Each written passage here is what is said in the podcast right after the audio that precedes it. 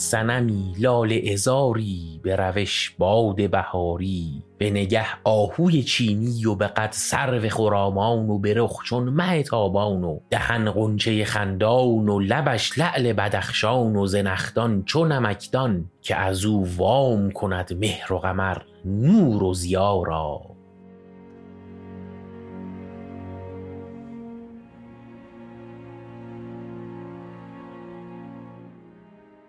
نظر از چهره او مست شده نیستیش هست شده. نرگس شیدا نگران از غم او. وه چه گذاری به نگاهی که الهی به خدایی خداییت. همان عرش رفیعی که نمایانگر نور است و سرور است و لیاقت ببرد هر که به آنجا رسد از رتبه و جاهی که هر از وقتی و گاهی که فراموش کند ما به نگاهش برسان حیفی و آهی که بیاموزد از این خاطر ما مهر و وفا را.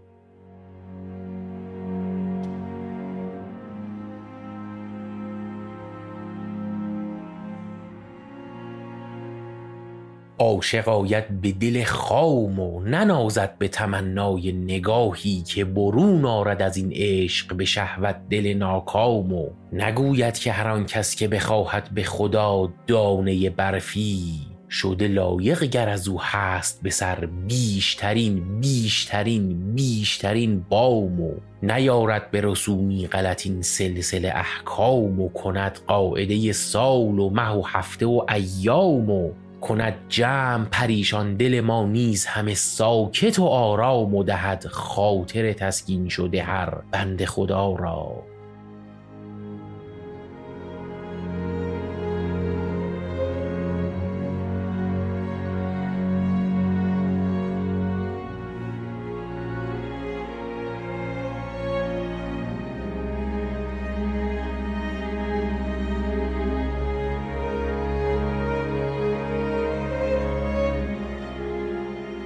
این یک شعری بود که در بحری سروده شده که بهش میگن بحر طویل.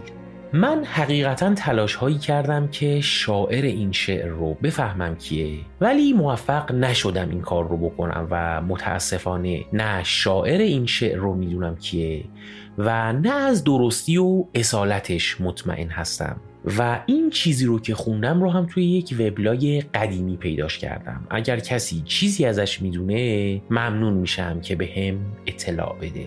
ما قسمتی از این شعر رو در معرفی بحر طویل در پادکست بوتیقا خونده بودیم که کاملترش رو البته اگر درست پیداش کرده باشم اینجا من حامد براتون خوندم.